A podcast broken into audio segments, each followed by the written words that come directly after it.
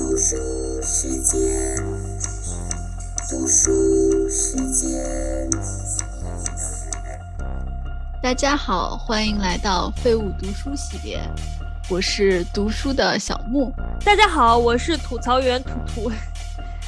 好的，那今天呢，我来给大家读的书就是选自艾伦·德波顿《无聊的魅力》里面的一章，叫做。成人参观动物园的启迪。如果你去动物园参观却不带小孩，人们会以奇怪的眼神看你。最理想的状态莫过于带着一群小孩，并让他们吃着滴滴答答的冰淇淋，手里还拿着一些气球。参观一个有东方小爪水獭或豹斑壁虎的动物园，似乎并非一个成年人度过下午的理想方式。当前伦敦的时髦话题是：你是否参观了国家美术馆举行的安格尔画展，而不是摄政王公园里伦敦动物园新来的涡河马？但是我五岁的侄子在最后一刻爽约，他突然想起当天是他最好朋友的生日，而我固执地决定按照原定计划度过这个下午。我的第一个想法，在我买了冰激凌之后。虽然我没有买气球，是动物看起来多么奇怪！除了奇怪的猫、狗、马，我已经有好多年没有见过一只真正的动物，一只长相奇特、熟悉丛林法则的生物。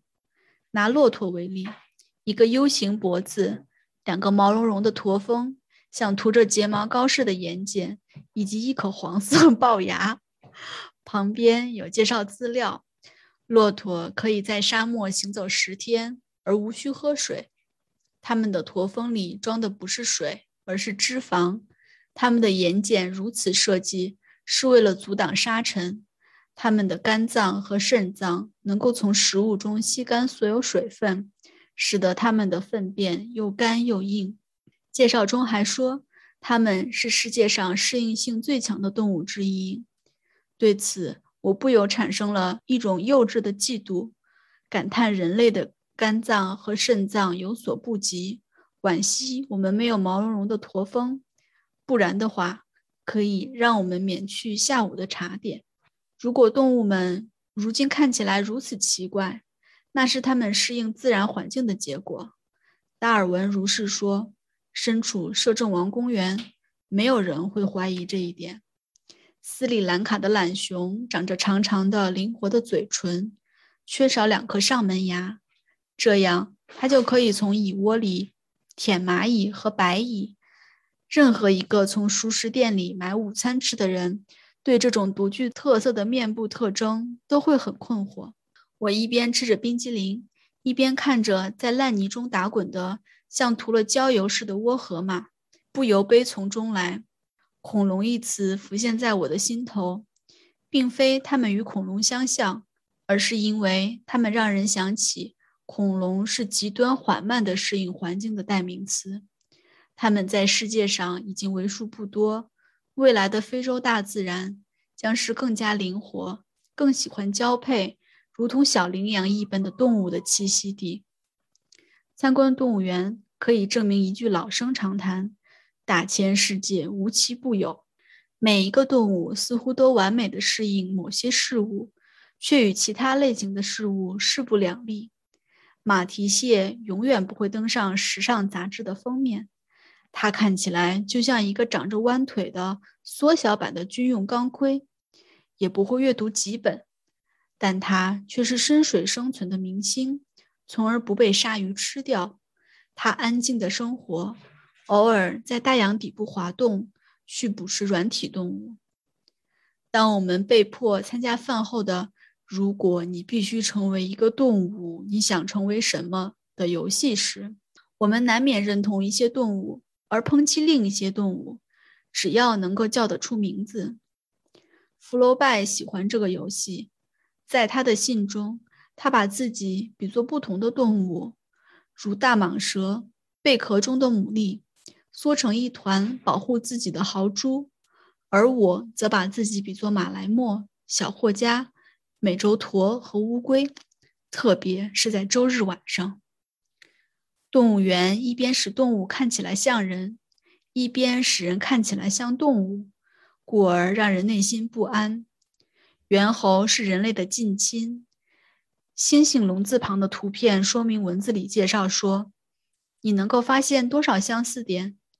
相似点当然太多了，超出了我们能够接受的程度。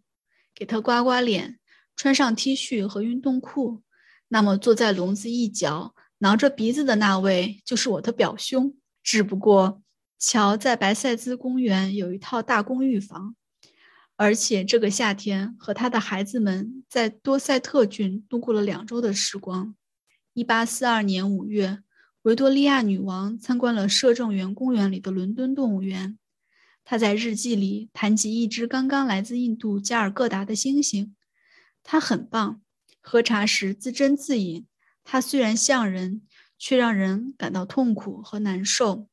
读到这里，我想象自己被抓住后，关在假日旅馆房间那样的笼子里，通过一个小门传送一日三餐，一天无所事事，只能看电视。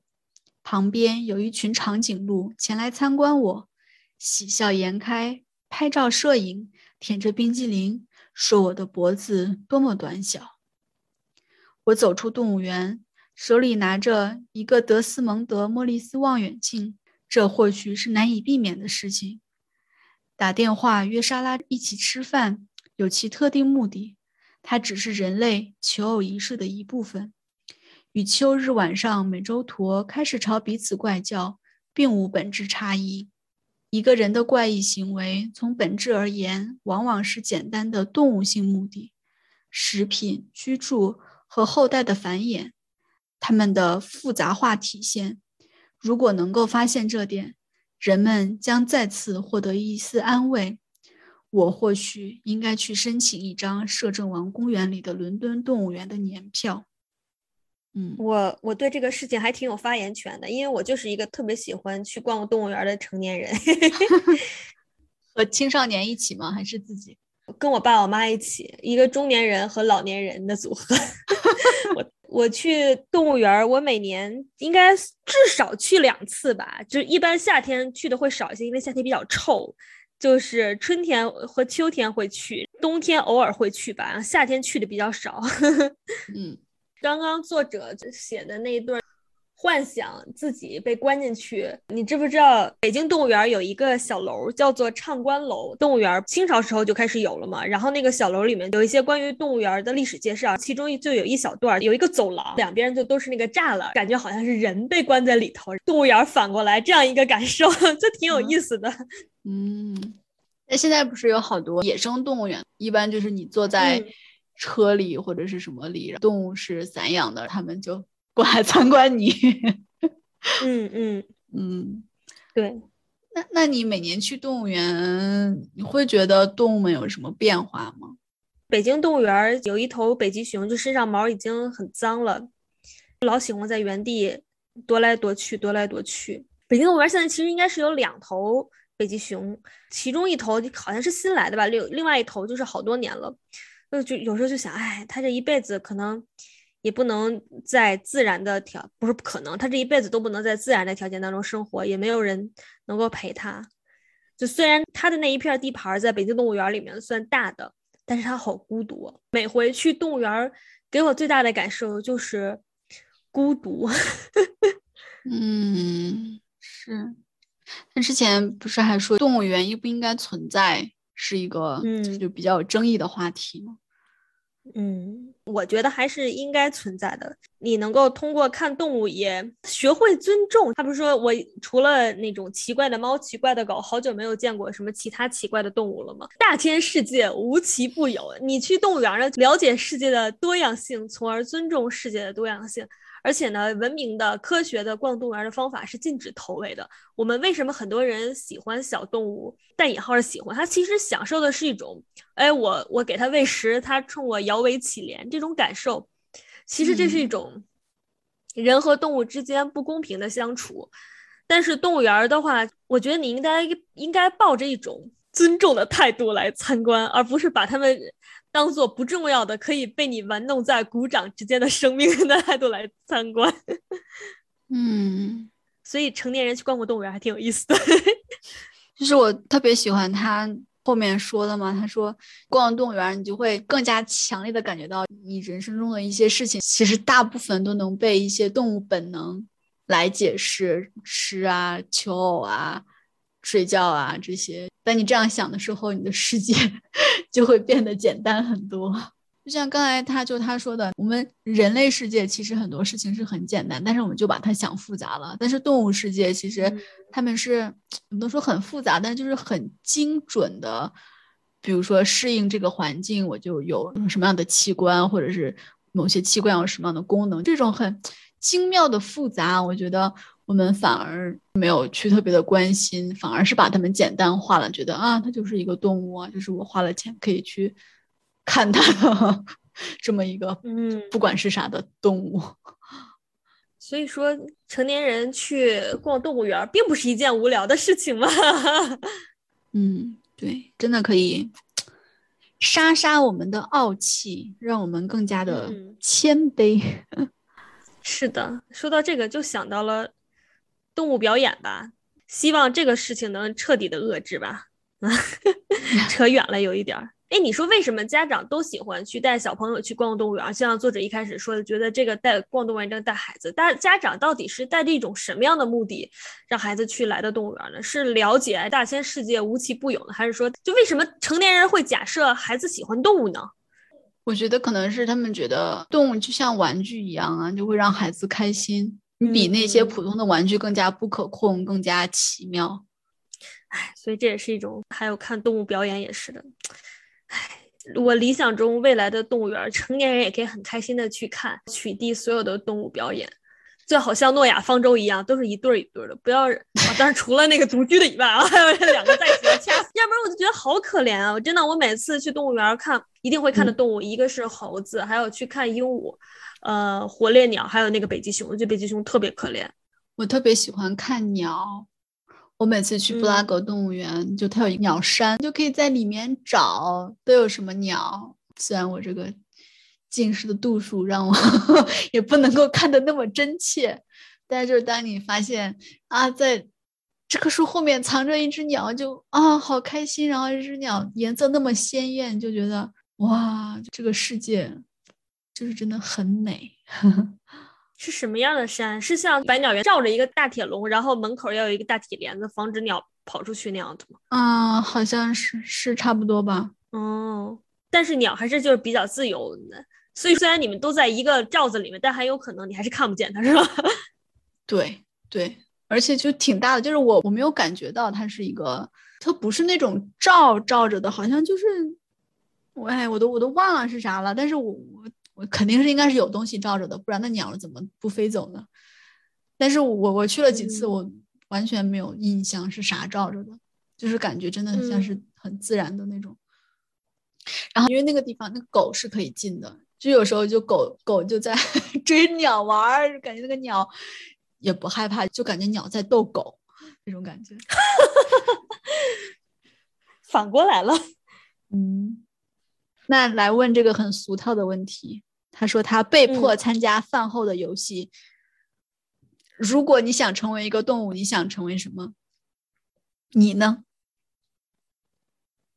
我想一想啊，鱼吧，嗯，鱼，啥鱼？我想当鱼，带鱼。我你知道让我想起来，想起来我好多年前跟我同学进进行过一个特别蠢的动对话。说哎，下辈子如果当动物，你想当啥？我说我想当鱼吧，什么鲸鱼啊、海豚啊，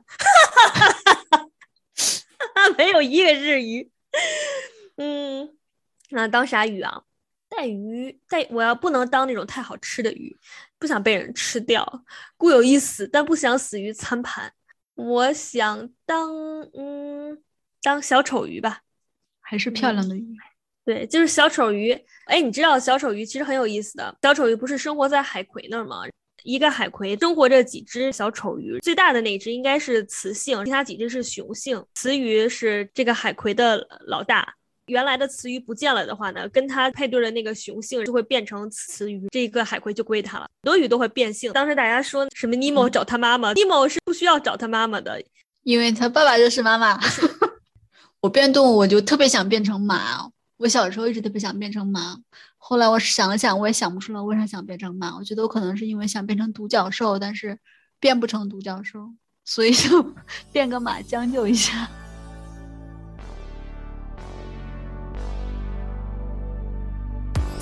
能简单先介绍一下这个作者？天哪，你让我百度一下。哦，那那算了，那这段删掉。那好，那我们就开始吧。这一段绝对要剪到花絮里。